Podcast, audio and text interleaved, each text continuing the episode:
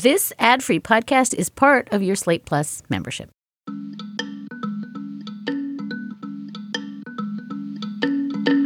if Native Americans are just a racial group and we're not members of sovereign indigenous nations, what racial group in the United States has its own police force, its own court system, its own elections, its own land, its own water rights, its own environmental regulations? Preserving the integrity of tribes as self governing, sovereign entities and ensuring that tribes could survive both culturally and politically.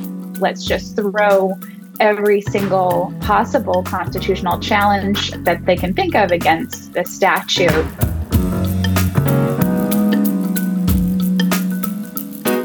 Hi, and welcome to Amicus. This is Slate's podcast about the courts and the law and the rule of law. Since last we met, the midterm elections have taken place, almost remarkably without incident, and something akin to lawfulness has settled comfortably about the land. Uh, election deniers were resoundingly sent packing, clown show candidates were largely repudiated. In the five states that put reproductive rights on the ballot, reproductive rights won everywhere, including in like Kentucky. Democrats now retain control of the Senate, Republicans take control of the House, LGBTQ rights are being bolstered in a lame duck Congress, and Clarence Thomas continues to participate in yet another matter related to the January 6 lawsuits. In other news, former president and insurrection casual fomenter Donald J. Trump announced that he will take another run at the presidency.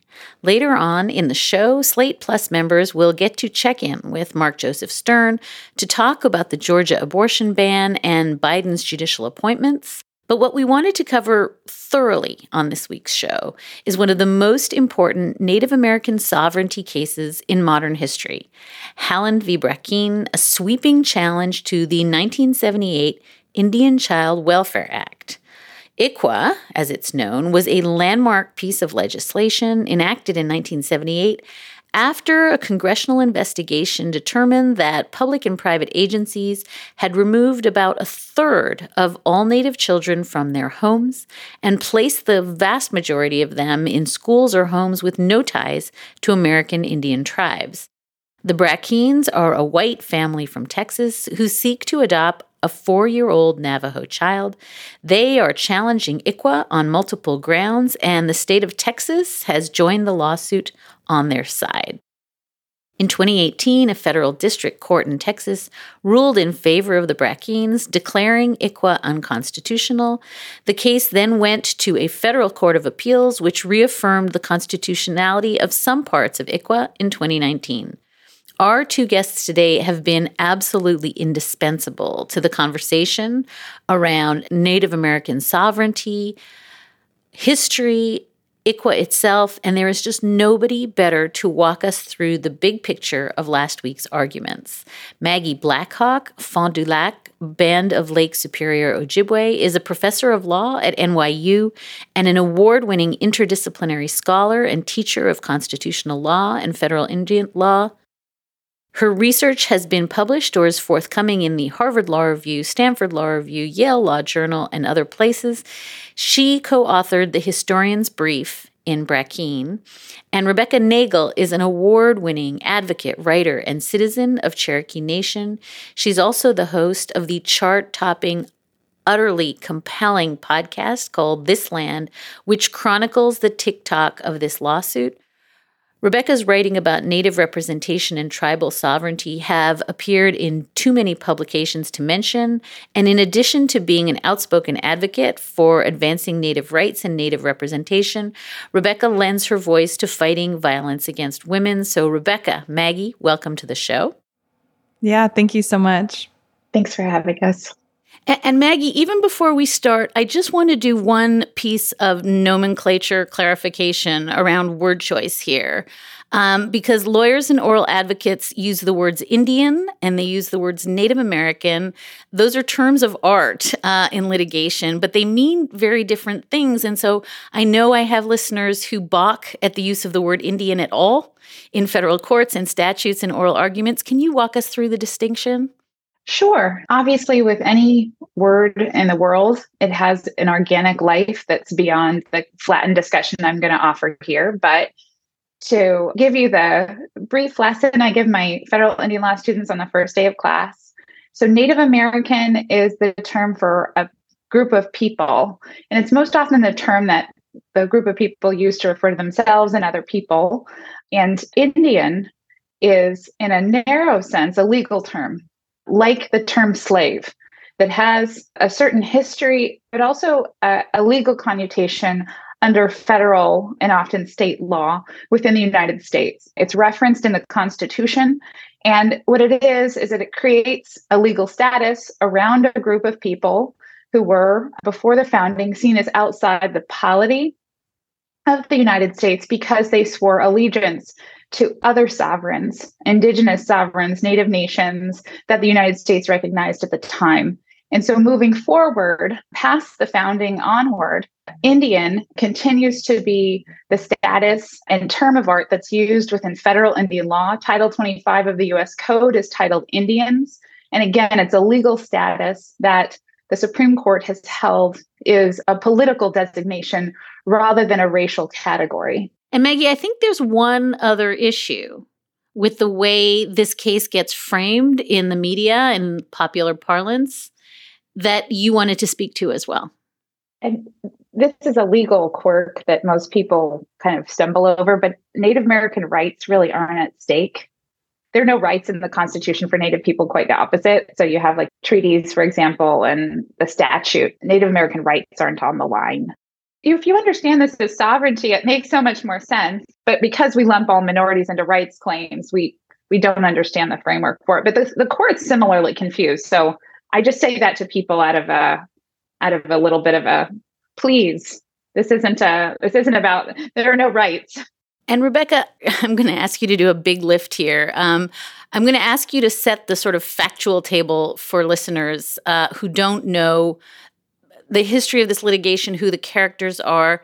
Uh, and I know none of us know this as intimately as you do. Uh, so we have four consolidated cases. There's lots of players.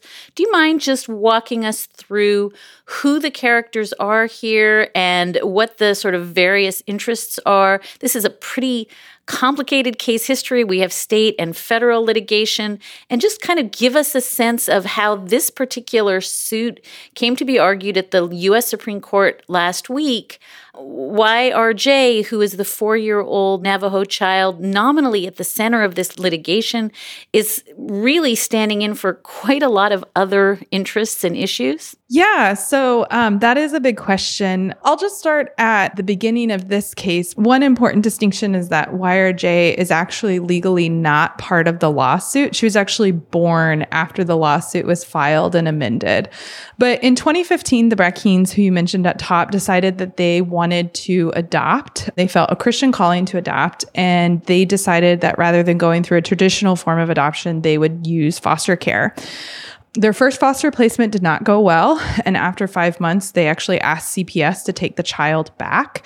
CPS approached them about half a year later with a Cherokee and Navajo baby that they agreed to foster with the explicit understanding that they would not be able to adopt the child because of the Indian Child Welfare Act. But they agreed to the placement because, as Jennifer talked about on her blog, she thought it would be a good opportunity to get her feet wet again and get like back into fostering after a difficult first placement to have an easy baby.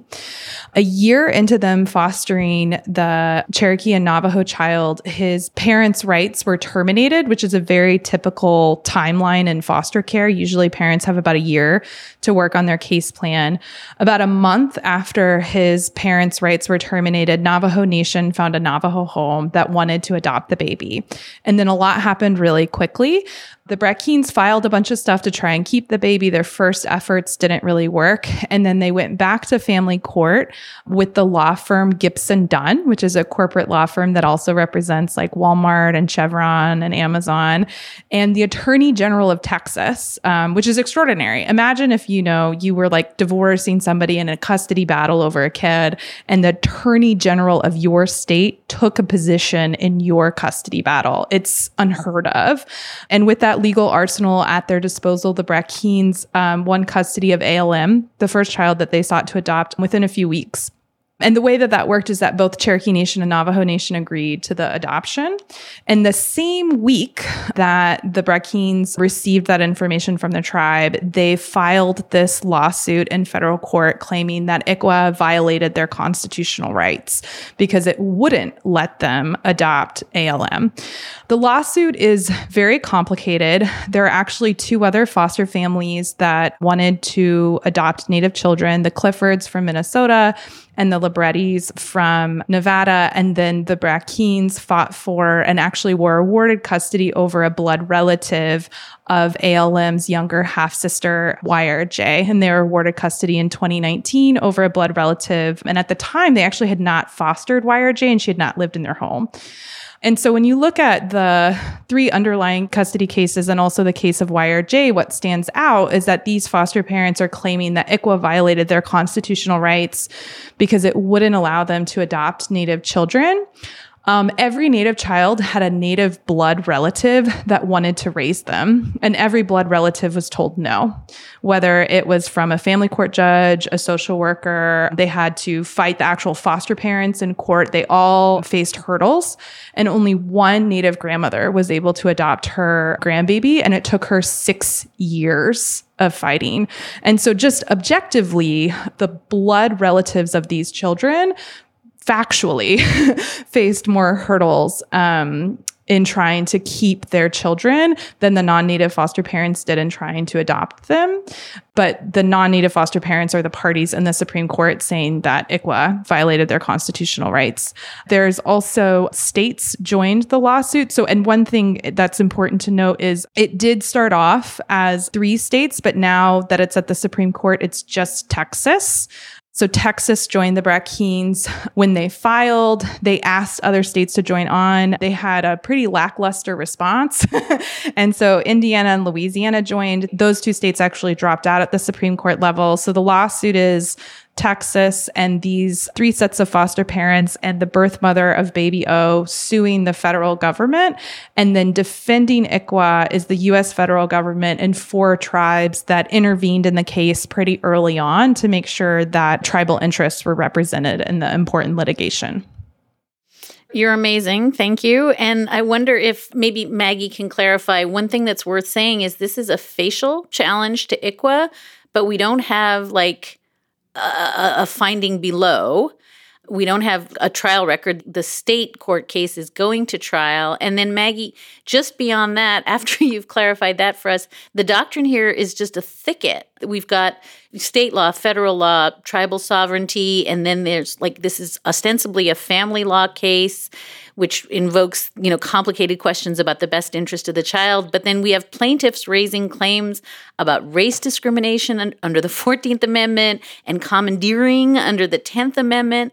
And this is all so much going on here in what Rebecca just described as like essentially a family law case. So I wonder if you can just again, as best as you can, try to just pull apart all the strands of doctrine so we can think about what happened at the argument. Yes. And so not everything was covered at oral argument. I know we're going to get there, but I'll try and give a little bit of um, an abbreviated version of the challenges that have been mounted against the Indian Child Welfare Act, which, as you've described, is a facial challenge. It's not an as applied challenge. So the individual plaintiffs and the uh, state of Texas are trying to challenge that the entire statute Uh, is unconstitutional root and branch, not just as applied to these particular foster parents, not just applied to this particular state in on these facts, but that there really is no reasonable or constitutional application of the statute such that the Supreme Court should hold the entire statute as unconstitutional or at least provisions of it if it decides that it's not severable. It's a much higher standard than an as applied constitutional challenge to a statute. And the individual plaintiffs and the state of Texas have taken the kitchen sink approach of let's just throw every single possible constitutional challenge that they can think of against the statute. Usually these things are thinned out more at the district court level, but they had a very amenable district court judge that didn't quite thin things out. And they even began to raise more fervently uh, some uh, certain constitutional arguments at the Supreme Court level that had really not been highlighted below.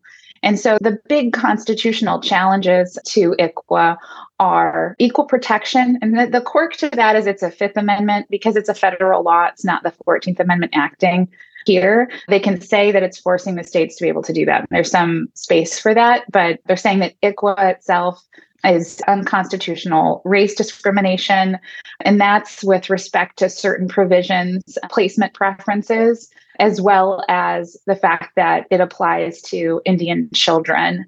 And so it has two different classifications in it one, the application to Indian children, and the other, a placement with other Indian families, which under the statute includes families that include tribal members that are enrolled in a Native nation. So that's one challenge. The next is a challenge to Congress's power to pass ICWA at all. So that's saying that it essentially the law exceeds the power of the Congress. They specifically try and root it in the Commerce Clause power. It exceeds Congress's Article 1 power to pass ICWA and they're trying to argue for limits on specifically the Commerce Clause or the Indian Commerce Clause power of the Congress, which is something that they didn't argue as fervently below and came up quite a bit at oral argument because their briefing on it, their explanations around it were a little messy and blurred with their equal protection arguments. And then the other big one is the anti commandeering challenge.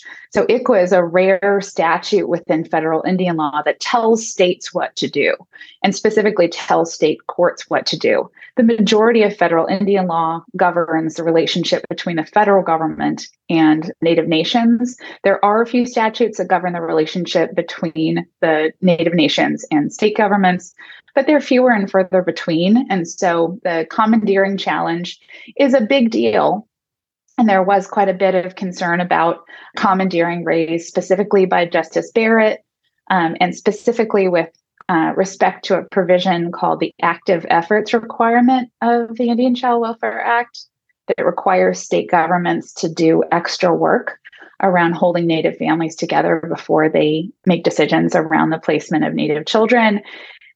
Those challenges, because there's are fewer statutes that tell state governments what to do have less sweeping consequences. So it's the anti-commandeering challenge is seen as a more narrow challenge than the first two, the equal protection and the Article One challenge. Then there's also um, uh, non-delegation challenges on top of all of that. And then, since this is a consolidated case of a cross petition that was granted, both sides won and lost below, you do have claims that the individual plaintiffs and the state plaintiffs lack standing in this case to bring certain claims. Because as you can imagine, the state of Texas doesn't clearly have a, a, racial discrimination dog in this particular fight. Although they tried to explain that at oral argument, it was really very, very creative. uh, Rebecca, I, I guess this is another one of those cases, and it feels like it's a theme this term where we have you know, white Americans who are alleging that, you know, race conscious remediation is actually racist as against them. And it does raise this, I think it raises this core issue that is present throughout oral argument, which is, you know, is ICWA status predicated on race or on politics?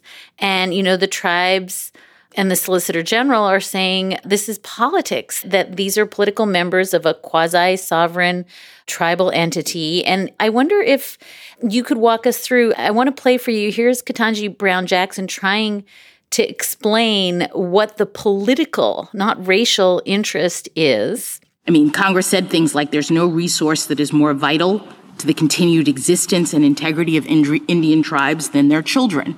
They constantly cast regulations regarding children, Indian children, as a matter of tribal integrity, self governance, existence.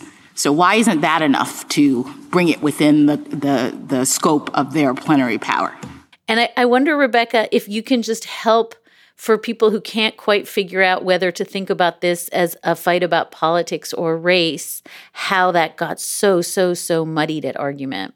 I think it all got muddied at argument because even that quote, she's kind of talking about like Congress's Article 1 power. And so they're trying to argue that it's not within Congress's power to pass a law like ICWA because Native children not being removed from their families and tribes is not relevant to the self governance or self determination of tribes, which is, and you know, what Justice Jackson was pointing out is that in the legislative history of ICWA, the acknowledgement that without children tribes don't have a future.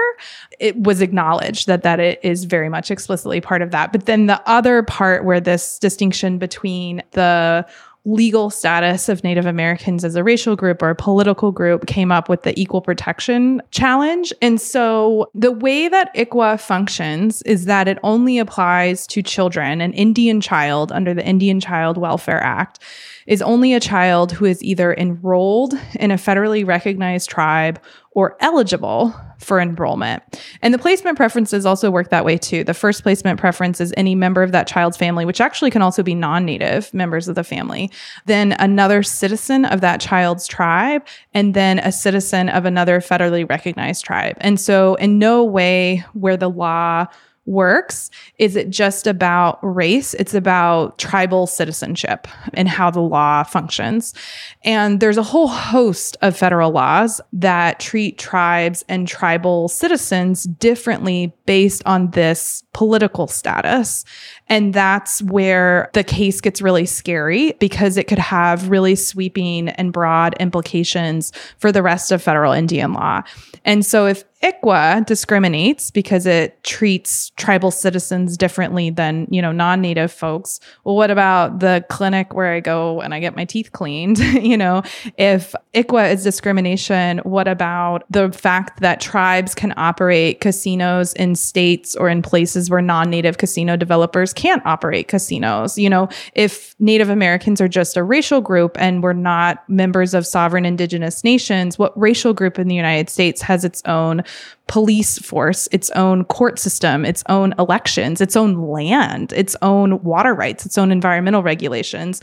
And so the fear is is that this case is almost kind of like pulling a thread on a loose sweater. And if they can kind of topple ICWA, then everything else can go with it. And I think a really important point like thing to point out is that um, the corporate law firm who is representing the Brackeens and the other plaintiffs pro bono and their pro bono lawyer Matthew McGill filed a lawsuit last January on behalf of a non-native casino developer arguing that the quote tribal monopoly on gaming in the state of Washington violated the non-native casino developers constitutional rights for basically like they're basically making like a states rights argument and an equal protection argument the same that they're making here in the ICWA case.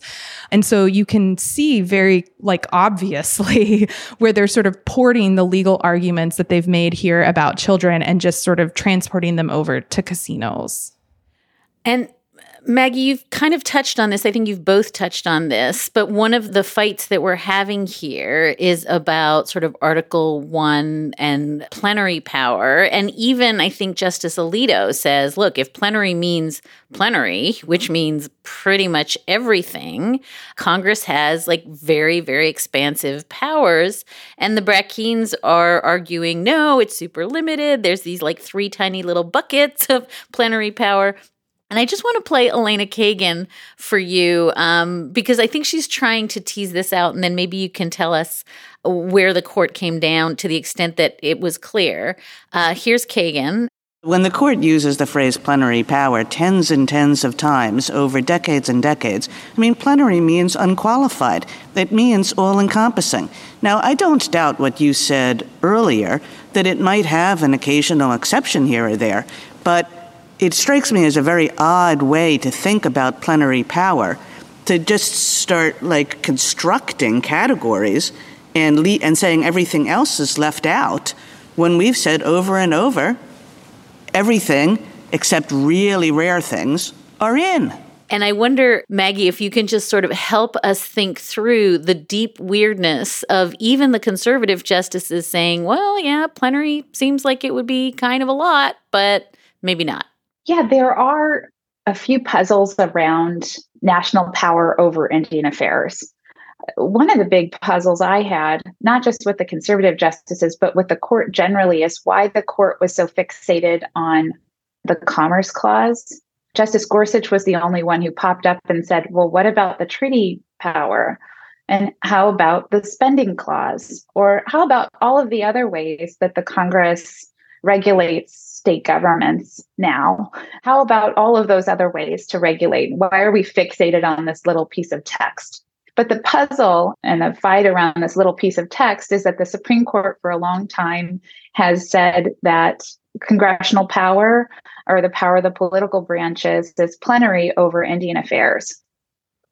And that has meant not unqualified, even in its own doctrine. The Supreme Court has created limits. It created a limit in Morton v. Mancari, which is the Supreme Court case from 1974, where the Supreme Court held that Indian was a political status rather than a racial category and was held to a different standard than other challenges to race based remedial legislation, saying essentially that even hiring preferences into the BIA were not race based remedial legislation subject to strict scrutiny. Instead, the court created its own test to test limits of the plenary power, which is rationally related to the federal government's special relationship with Native Americans and advancing tribal self government, et cetera, et cetera. And there is a, a longstanding doctrine called the trust doctrine that has been created not just by the courts, but also heavily by the political branches to construct federal Indian law so many statutes within the federal Indian law canon, including the Indian Child Welfare Act, point to the trust responsibility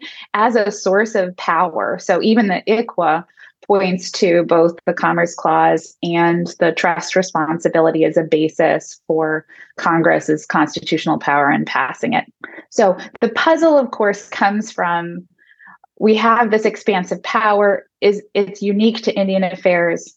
And there's a challenge here really arguing full-throatedly for the first time that there's a limit on that power.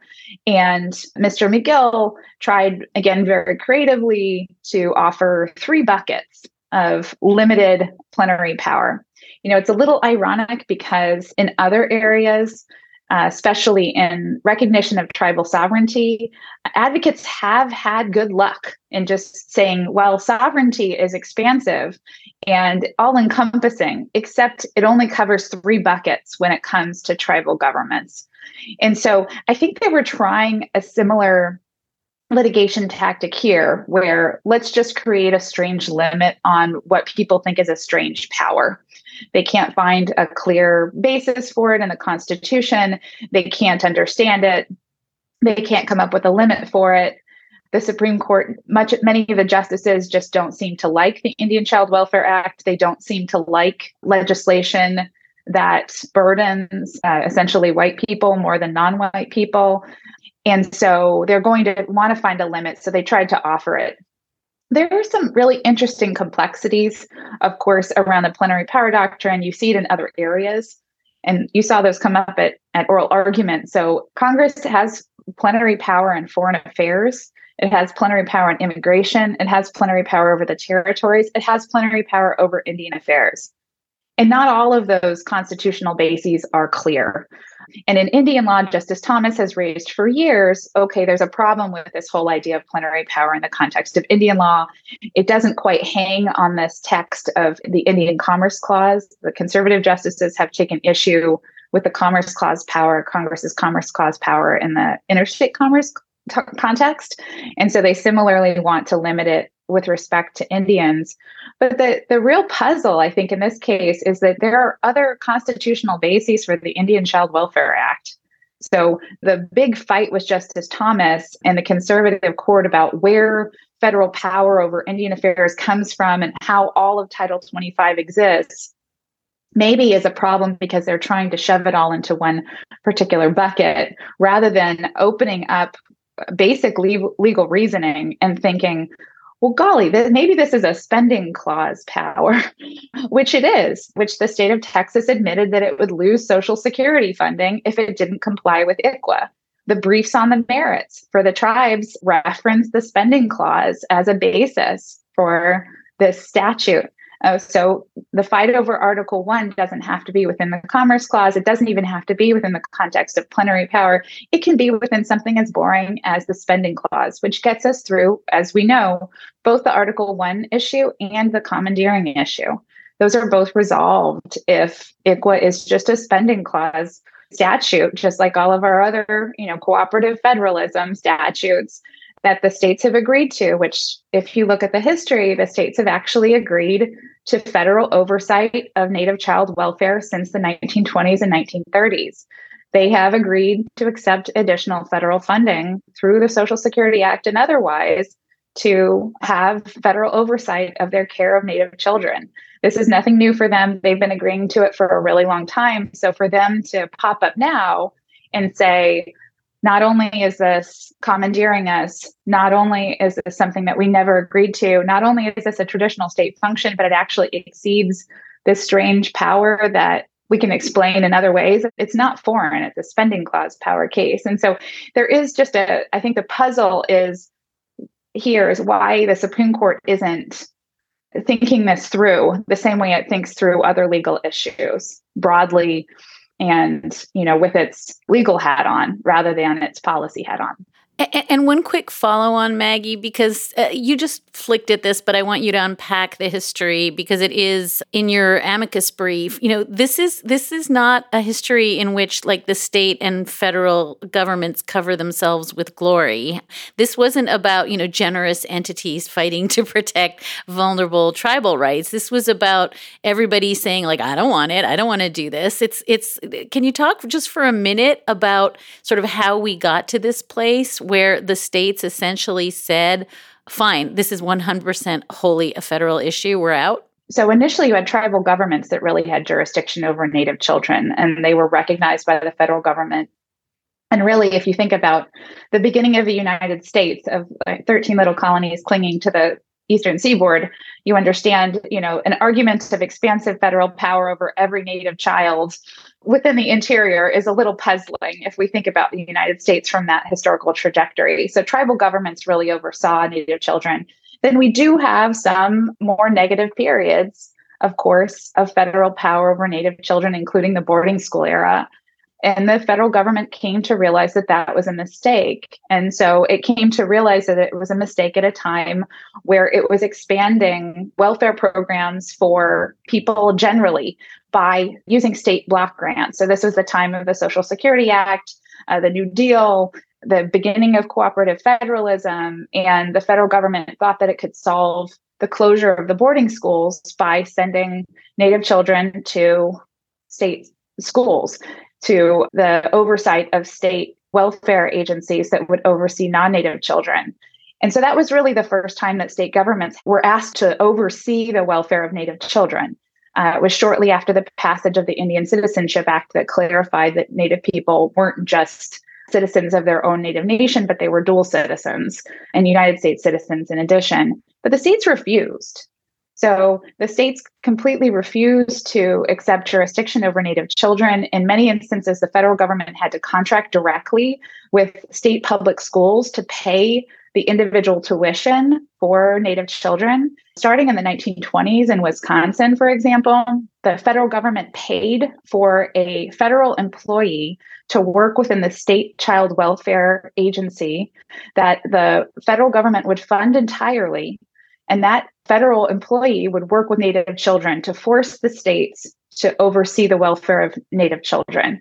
And so they had a joint employee uh, that the federal government could come in and see records from the state of Wisconsin, those contracts with the state of Wisconsin over that employee, as well as other federal funds that went to that state, had specific removal standards that required the state to preference the particularities of Native culture and Native communities and to hold Native families together. They had echoes in them of the language from ICWA. You can get that direct language from our brief. But you see those contracts starting in the 1920s and 1930s with many states and moving into this period where the state governments, once they finally said, okay, with full funding from the federal government, that's the only way that we will do this with 90 to 100% funding from the federal government, including occasionally federal employees sitting at the desks of state agents doing the job of uh, state agents over Native children. They grudgingly accepted jurisdiction. And once they did, they really chose the sort of least cost outcome. They were protecting their bottom lines the whole time because they were getting money to just pay for that one child, oversight of that one child. And they refused to bring the whole family of Native people into their welfare programs, which would include uh, disability, old age, other versions, unemployment, other versions of state support. They saw it as okay, well, we're getting money for this one child. Let's take that one child and place that one child into a middle class home because it's cheaper. And so you had a mixture of this puzzle around the political status of Native people who were not clearly citizens before the 1920s and were litigating their ability to vote in state elections, were litigating their state citizenship status into the 1940s, 50s, and 60s up until the passage of the Voting Rights Act, which really helped not only voting rights in the South, but also voting rights for Native people in the West. But you had this confluence of, of concerns over jurisdiction uh, and concerns over funding, where states did not see Native people and Native children as part of their polities. They couldn't tax in their minds Native lands. They saw their jurisdiction over Indian country as, as limited. And so they saw the special relationship between Native people and the federal government as something that was preclusive of their requirement to oversee the welfare of Native children. Once they took that burden on, in two decades, they removed 25 to 35% of Native children from their homes, their families, their parents, their communities, all because it was dramatically cheaper. And you can imagine coming out of the Great Depression, you have this wonderful post World War II era where everyone is floating on federal and state welfare funds of different kinds, except for Native people, right, who were left out of this entire conversation by state governments. And so, of course, you had entrenched poverty in those communities. You're going to see state governments running over them and finding ways to take Native children and put them into the cheapest homes that they could put them into that the federal government would pay for. But to see this as a state problem to see this as a state traditional function i think is is problematic but also to see it as an area where the federal government didn't want to care for native children is also problematic as well because throughout those periods from the 1920s to the 1970s and the passage of ICWA, the federal government was at times literally contracting with foster care families in the states trying to force someone to take care of native children because it had said well we did a bad job of this. Okay we think maybe the state governments this is where we normally think that the traditional care of children should go. This is where we're building and funding federal infrastructure and block grants to try and get the infrastructure to care for children and child welfare across the United States. It really started in the 1930s, 40s, and 50s for the first time. And so the federal government put into every contract, the state governments came to Congress and argued for their contracts and contract renewals, including arguing for specific placement standards and removal standards, substantive standards that were put into the federal state contracts. And so the federal government tried desperately to get the states to take care of Native children, to take care of Native families, and to do a good job of it, and to even hold them together. Again, these contracts had in them provisions that preference Native communities, the particularities of Native culture, and the holding together of Native families. And then ICWA was passed in the wake of the states not doing a very good job of handling these federal state contracts and the federal government essentially giving up and saying okay well at least now we're in the self determination era, we can try and turn over and reaffirm the power of tribal governments to be able to oversee their own welfare systems for their children and their families. And so in ICWA, this is parts of ICWA that you don't hear much about. It actually set up a system where the federal government would contract with the tribal governments in the same way it had been contracting with the states to be able to set up their own child welfare systems, to give them, the tribal governments, the block grants rather than the state governments, because the state governments just couldn't pull it off. the state governments just ended up removing all of those Native children from their families. The active efforts provision for state governments saying you have to really try and give wraparound services and really try to hold a Native family together before you take away a Native child. If you think about it in the context of decades of the federal government trying to get the states to do right by Native children, and then finally giving up and saying, okay, if you're going to do this, then we're really going to make clear that you're going to have to try to use all of your state services around these families to hold them together. Because again, state governments had refused. They even had to have the federal government force them, threaten to take away Social Security funds for them to include Native people at any point in the Social Security or general welfare systems for the state governments. And so this isn't a story of, you know, the federal government was terrible with Native children, state governments were terrible with Native children, how awful. This really is a very narrow history and a very narrow policy failure of about 40, 50 years. But seen through that lens, it's much more clear that this is a problem not of race discrimination per se, but one of economics and one of politics and problems of jurisdiction, where the federal government really had efforts to try and deal with this area, and the state governments just couldn't handle it. And so the thought now that the state governments are protesting the Indian Child Welfare Act is is really shocking in the context of that broader history. I want to actually turn back to Rebecca because that very last point you made is one that I can't help but be reminded as you know i was reading the briefs and and listening to arguments that in some sense so much of the harm that ICWA I think was trying to redress had to do with stereotypes about how we raise children and you know lack of resources and socioeconomic judgments about what's in the best interest of children.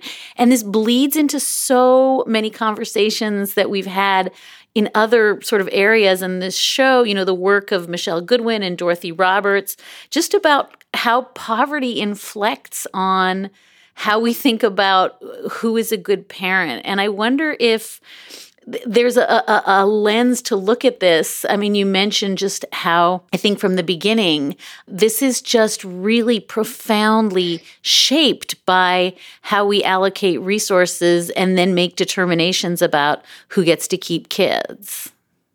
Yeah, absolutely. I mean, I think that um when you dig into the details of what happened in the underlying custody case, they tell a story not of how ICWA harms native children or treats non-native foster parents unfairly, but it tells a story of like why ICWA is still needed today. I could give like 50 examples, um, but I'll just give one. But there's so many examples like this. So, more than one extended family member was told by a social worker that they couldn't foster their relative because they had a non-violent criminal record. And in my research, I found out that one of the plaintiffs, Nick Libretti, served a 30 day prison sentence for DUI in 2009. And that's the same year, according to his federal declaration, that he was licensed to be a foster parent. And rather than him losing his license for that prison time, he went on to adopt three children from foster care. And like I said, I could give 50 more examples like that, but I think that there's still a lot of bias in the system against Native families, um, and especially Native families who are poor. And that's why I think that ICWA is definitely still needed. I want to play for you Justice Gorsuch and and we can talk in a minute about Justice Gorsuch because it's just to the enduring mystery that he turns out to be just the you know coming in hot firebrand. He is really really all in for ICWA.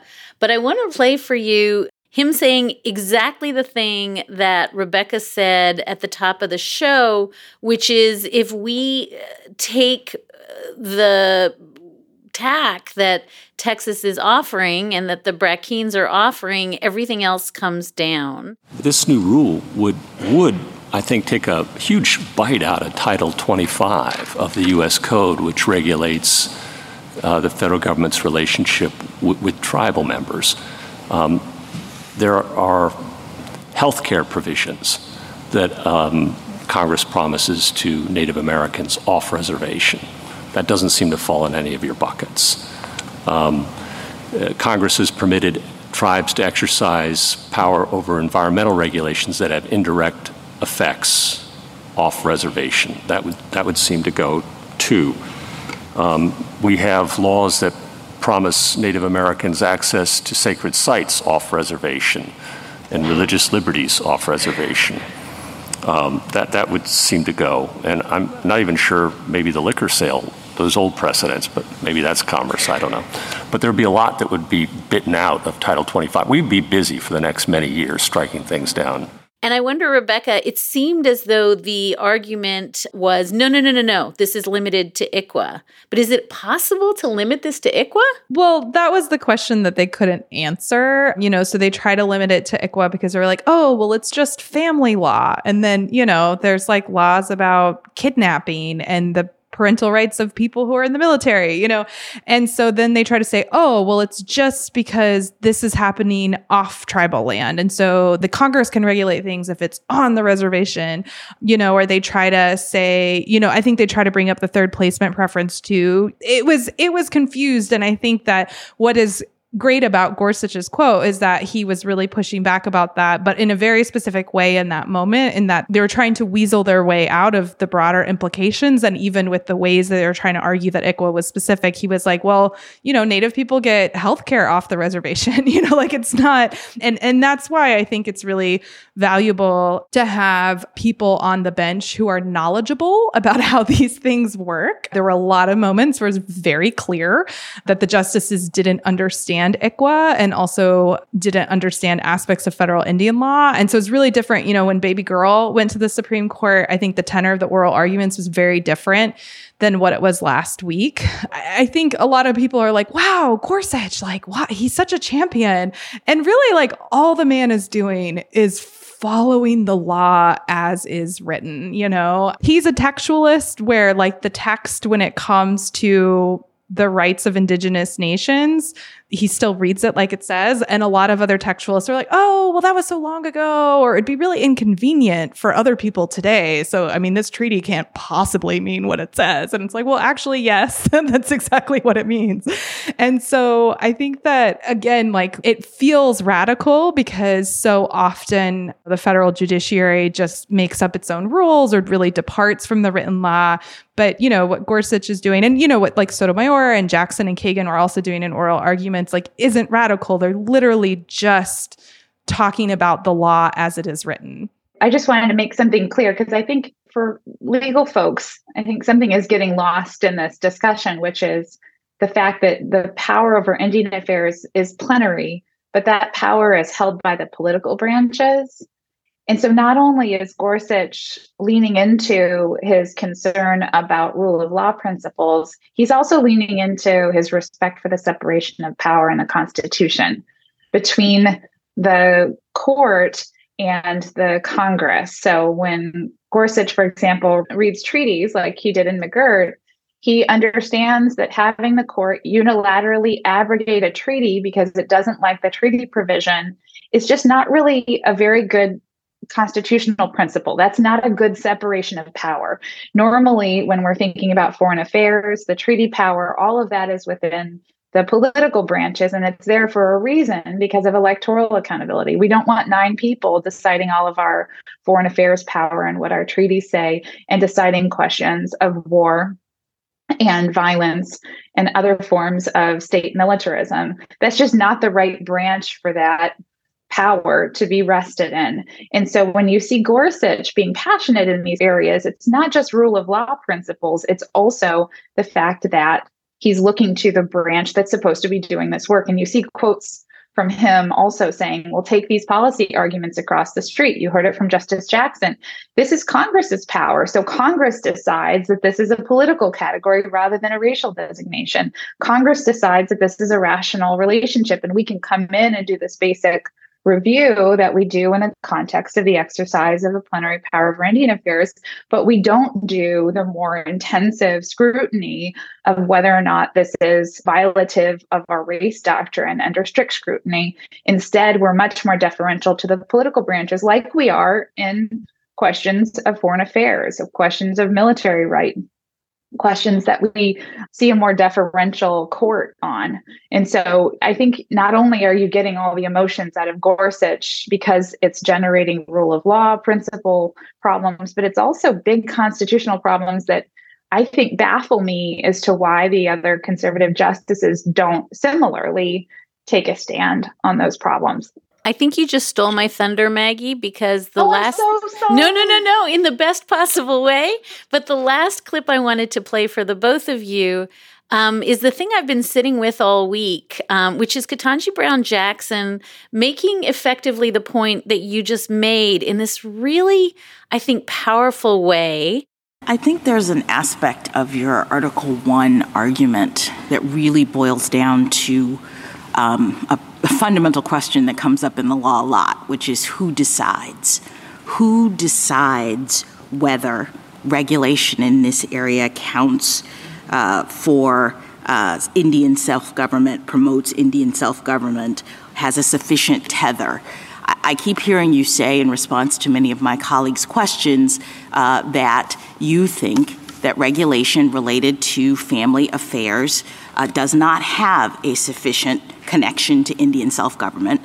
But in the actual legislative history of this uh, ICWA, uh, and I'm reading from the Federal Register, Congress says that it, it indicates that ICWA reflects its, quote, concern about preserving the integrity of tribes as self governing sovereign entities and ensuring that tribes could survive both culturally and politically. So I just think that she's making the point that you're making, which is, you know, you're sort of bigfooting in here and saying, well, we, the state of Texas, think that we get to decide. And as, as was manifest throughout these arguments, Texas was just like hurling a lot of policy arguments around about, we just don't like it. This makes us feel bad.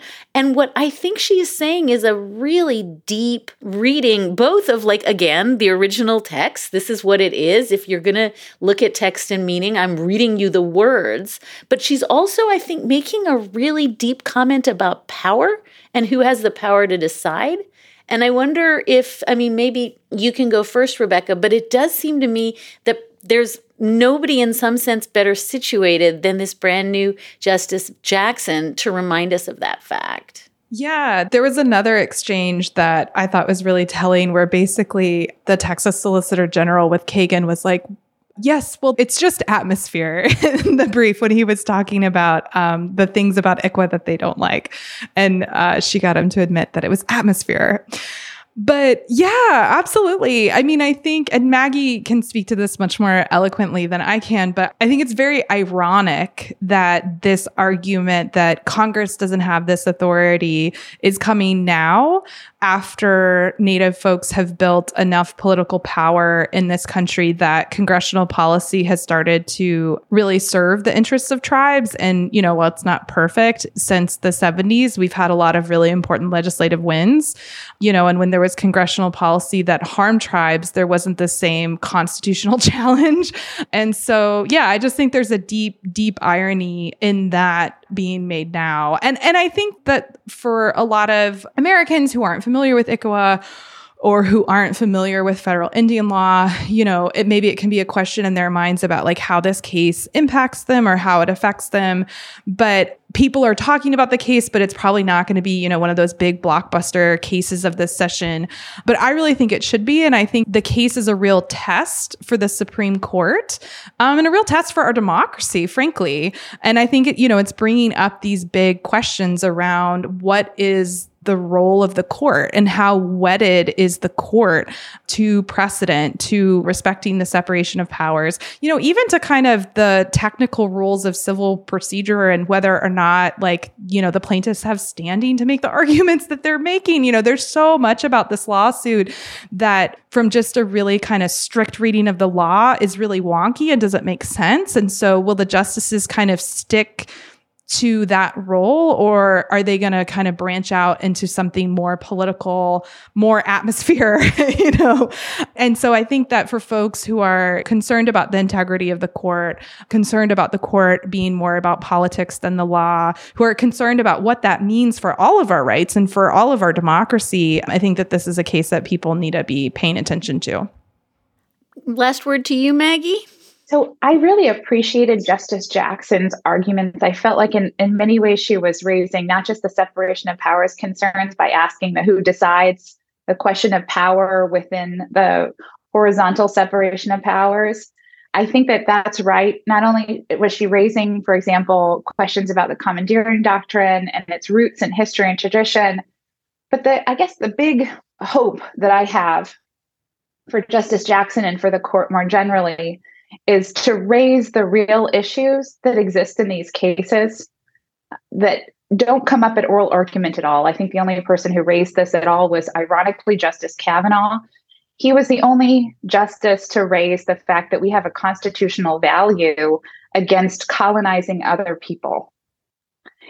And he didn't fully reflect on the fact, none of the justices reflected on the fact that at present, the United States is a colonial power that holds hundreds of governments within a subordinated status. And it does this through federal power, ongoing federal power through all different aspects of our Constitution. It got to this status of holding hundreds of governments in subordination by exercising constitutional powers all over the place territories clause treaties clause you know military right executive power. It developed an apparatus to be able to stretch from sea to shining sea and to take people and hold them at the margins of american empire and then stretch overseas to Puerto Rico, Guam, American Samoa, the Philippines. Yet we don't actually have conversations in any of these cases about American colonialism and the constitutional values at stake in that effort. And so when I see the justices struggle around questions of who decides, I think it should be a broader question of who decides not just between the branches of the federal government, but also between the governments that are now held in a subordinated status, where you see Native nations, you see the government of Puerto Rico, you see these other sovereign polities actually within the measure and balance and conversation of who gets to decide in these cases. It's not just Congress, let's just throw it to Congress, but how about we actually reflect on the fact that we don't have consent by the governed for many, many, many nations that are now held by the United States in a non semi sovereign, semi recognized, semi enclave state status. My hope would be that Justice Jackson and others would really start to tackle with the question of who decides as a constitutional matter, would really start to engage not just with the power of the Congress over Indian affairs through its Article 1 Commerce Clause power, but to think about the problem of American colonialism as something that we need to have the constitutional power to remedy, to mitigate. And I think that would have answered all of the questions that were asked about the limits and reach and sources of the federal power over Indian affairs in this context. And it would take away much of the sort of fictional debate that we're having around the inability of Congress to be able to remedy the taking of children, where we actually have to fight over the federal government being a better actor than the states in this context, only because we're trying to argue for continuous federal power. When instead we should be talking about tribal governments, we should be talking about colonialism, we should be talking about frankly, the context of genocide and how nation states often take the children of other nation states to be able to deprive that other nation state of sovereignty. But we don't have those conversations and we don't have them before the court because we're not actually talking about the primary issues and constitutional values at stake in these cases. Maggie Blackhawk is professor of law at NYU and an award winning interdisciplinary scholar and teacher of constitutional law, federal Indian law, and legislation. She co authored the Historian's Brief in Brackeen. Rebecca Nagle is an award winning advocate, writer, and citizen of Cherokee Nation. She is also host of the extraordinary podcast, This Land, which I commend to every single one of you. Maggie, Rebecca, thank you so, so much. I learned more in the last hour than I have learned eh, embarrassingly in my entire legal career. Thank you. Thanks so much.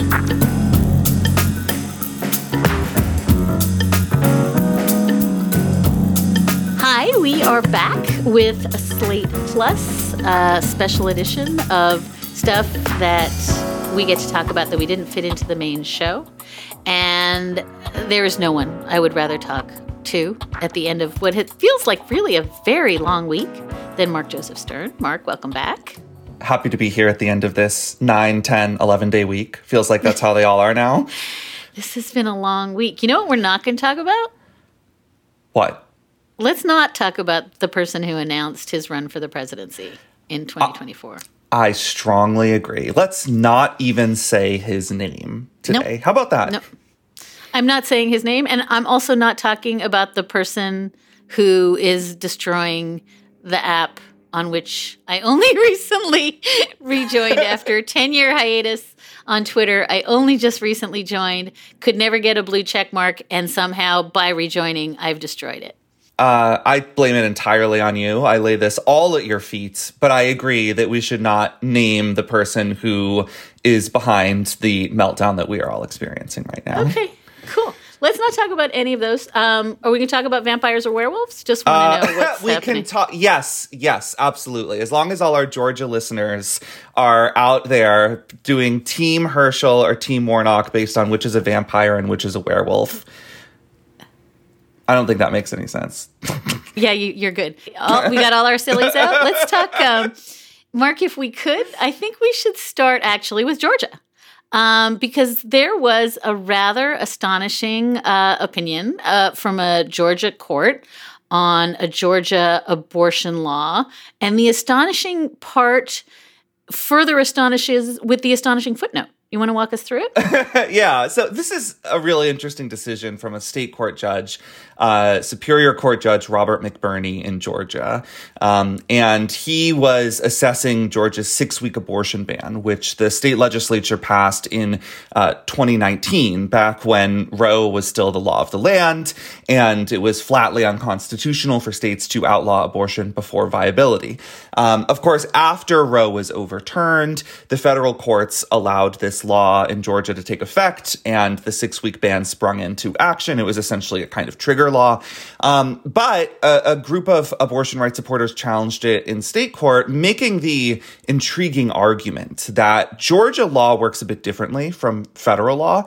Uh, there's a long line of precedents going back uh, more than like 120 years that under Georgia law, the constitutionality of a particular statute has to be assessed at the time of passage, not at the time when that law happens to appear before a court. And if that statute was unconstitutional at the time of passage, then it is permanently null. And the doctrine is called void ab initio. I'll try to avoid using any further Latin. Um, and so Judge McBurney said, look, when this law was passed in 2019, clearly Roe was still law and it was unconstitutional. And so I have no choice but to declare it void and to instruct the Georgia legislature that if it wants to impose a six week abortion ban, it has to do so now after Roe has been overturned and face the immediate consequences of its own decision. It can't enact this kind of trigger law knowing it will be buffered against the consequences by the Supreme Court and then just kind of fold its hands and watch as that law springs into effect years later. And the decision got a whole lot of attention, especially for this footnote where uh, Judge McBurney kind of slams Justice Alito's opinion overturning Roe uh, in in Dobbs v. Jackson Women's Health Organization, and he criticizes Alito's frothy language, disparaging the views espoused by previous justices, uh, and said the magic of Dobbs is not its special insight into historical facts or its monopoly on constitutional hermeneutics. And I, I think that's just a really powerful kind of explanation. He follows up and says, it's just numbers. It's a numbers game. And the reason that he launched into that kind of grouchy footnote, I think, is to explain why this doctrine exists and why it clearly applies here. Because what the state of Georgia tried to argue is, well, because Roe has been repudiated, it was never the law. All those 50 years that courts had to apply Roe, that it was binding precedent, it was actually just a mistake. It never counted as real constitutional law. And Judge McBurney pushed back through this footnote and through the rest of his I think, very persuasive opinion and said, no, that's not how it works. Five justices said Roe was the law for many years, and now five justices say it isn't. Both of those decisions are certainly binding on the courts, but the decision in Dobbs does not retroactively repudiate the realness of Roe during its 50 year reign as precedent. And so the legislature cannot pretend as if this was never the law. It was the law when it, when this law was enacted, uh, the six week ban. And so the ban can't stand. And I like the undercurrent that says you can go ahead and pretend, Justice Alito, that this was never precedent, that it's this 50 year error that you've corrected, but like that's a lie. Right. that is just flatly untrue. Like Justice Alito, he may have a monopoly on facts because he is in the majority so often. He may have a monopoly on law because it's his court now, but he does not have a time machine and he does not get to go back 50 years and pretend like Roe never happened. Another interesting thing this week is that while no one was paying attention, the shadow docket was ticking away, doing its thing. Uh, in this case, in just yet another, we've had such an amazing execution, amazing in the worst possible sense, execution uh, uh, run at the court that's not getting the attention it deserves. Yes, um, this is very unfortunate and sad news for opponents of the death penalty. But I think that uh, opponents of the death penalty have gotten used to extremely depressing news out of the Supreme Court.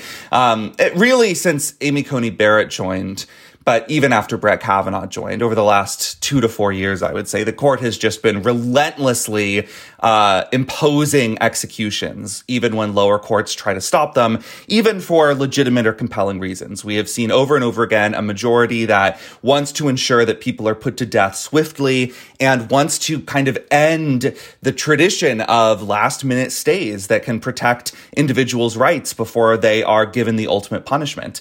And that happened again on Thursday night. Um, the 11th Circuit had blocked um, an execution, uh, the execution of Kenneth Smith, uh, and said he raised a very persuasive argument that the state's executioner would fail to find his veins and subject him to unconscionable pain without even ultimately killing him. He had good reason to believe that because it has happened in Alabama several times already. And in fact, it happened less than two months ago that uh, state executioners could not find a vein to kill the prisoner.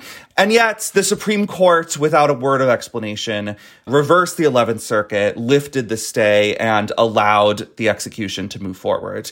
And to absolutely no one's surprise, the execution was botched, just as Kenneth Smith predicted, just as the 11th Circuit predicted. State executioners were unable to find his veins, unable to administer lethal injection, and he remains alive, sent back to his cell to await another attempt at ending his life at some unknown future date.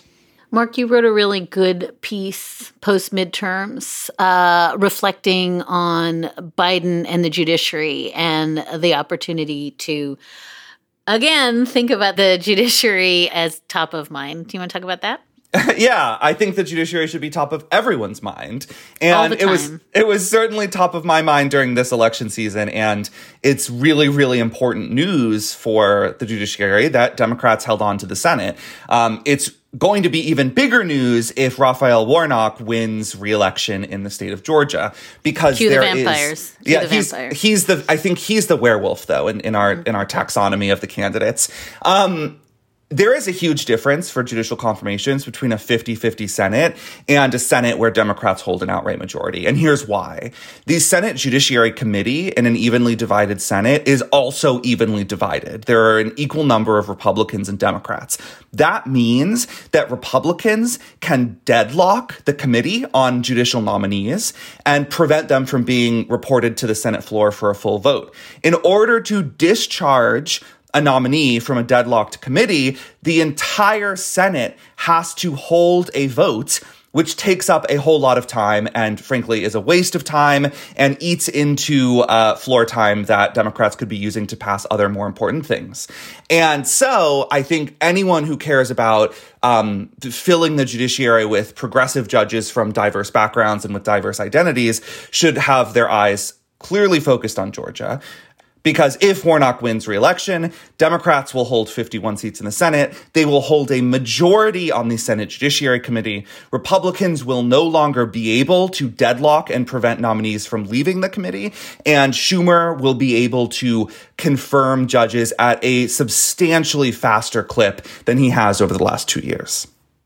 Uh, I want to give you uh, a chance to tell our amicus listeners before you go whether um, you will be having drinks this evening at um, the Mayflower Hotel with Chief Judge Bill Pryor of the 11th Circuit, who is, I'm told, um, your biggest fan. Yes, uh, I would just like to send out a heartfelt thank you to Chief Judge Pryor for his uh, wonderful and delightful shout out to me in his opening speech at the Federalist Society's annual convention. I had thought that I might not be on his radar since all I really do is sit at my computer and write uh, silly little articles, but it turns out he is a huge fan of Slate, probably a Slate Plus member, I can only assume, based on his deep knowledge of our work. And if he's listening to this right now, I just got to give a shout out to my man, Bill Pryor. Thank you for all of your support to Slate.com. It means the world to us. And if you ever want to come on the show, do a collaboration, you know, our arms, our hearts are wide open. I, I, I like to think that um, Judge Pryor's, Chief Judge Pryor's um, Slate Plus membership has actually paid for my kids' orthodontia. Um, that's what I think. I think he put braces on my children, and that makes me feel good. I, I do want to make one semi serious point. Uh, I don't know why, but I, I, I think it needs to be made. Is it weird that you can have innumerable puff pieces about Leonard Leo and the great visionary work he has done to capture the Supreme Court and the federal bench and state Supreme Court benches on behalf of the conservative legal movement, and that those pieces are okay.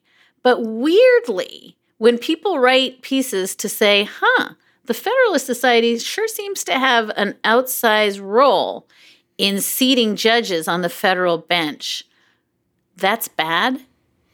Hmm. I think you might be onto something here with this Super double standard. Weird. Dahlia. Super weird. Almost seems like they're remarkably thin skinned despite amassing immense power and seizing control of the federal judiciary, and that even the slightest bit of criticism uh, pierces their armor and makes them feel all the sads for days at a time. Yeah. I, I hope that when you have drinks with Judge, Chief Judge Bill Pryor at the Mayflower tonight, and you talk about this, you sort of find out the operative principle for who gets to say that the Federalist Society has outsized power in seating judges. Because I would just like to know for future reference and possibly future opportunities at orthodontia exactly who gets to write those puff pieces and who does not. Mark Joseph Stern covers the courts, the law, the Supreme Court tragically the shadow docket and many other things for us here at slate. Mark thank you as ever for joining us. Always a pleasure. and that is a wrap for this episode of amicus. Thank you so much for listening in and thank you so much for your letters and your questions. You can always keep in touch at amicus at slate.com or you can find us at facebook.com slash amicus podcast Today's show was produced by Sarah Birmingham. Alicia Montgomery is Vice President of Audio, and Ben Richmond is Senior Director of Operations for Podcasts at Slate. We'll be back with another episode of Amicus in two short weeks, and until then, take good care.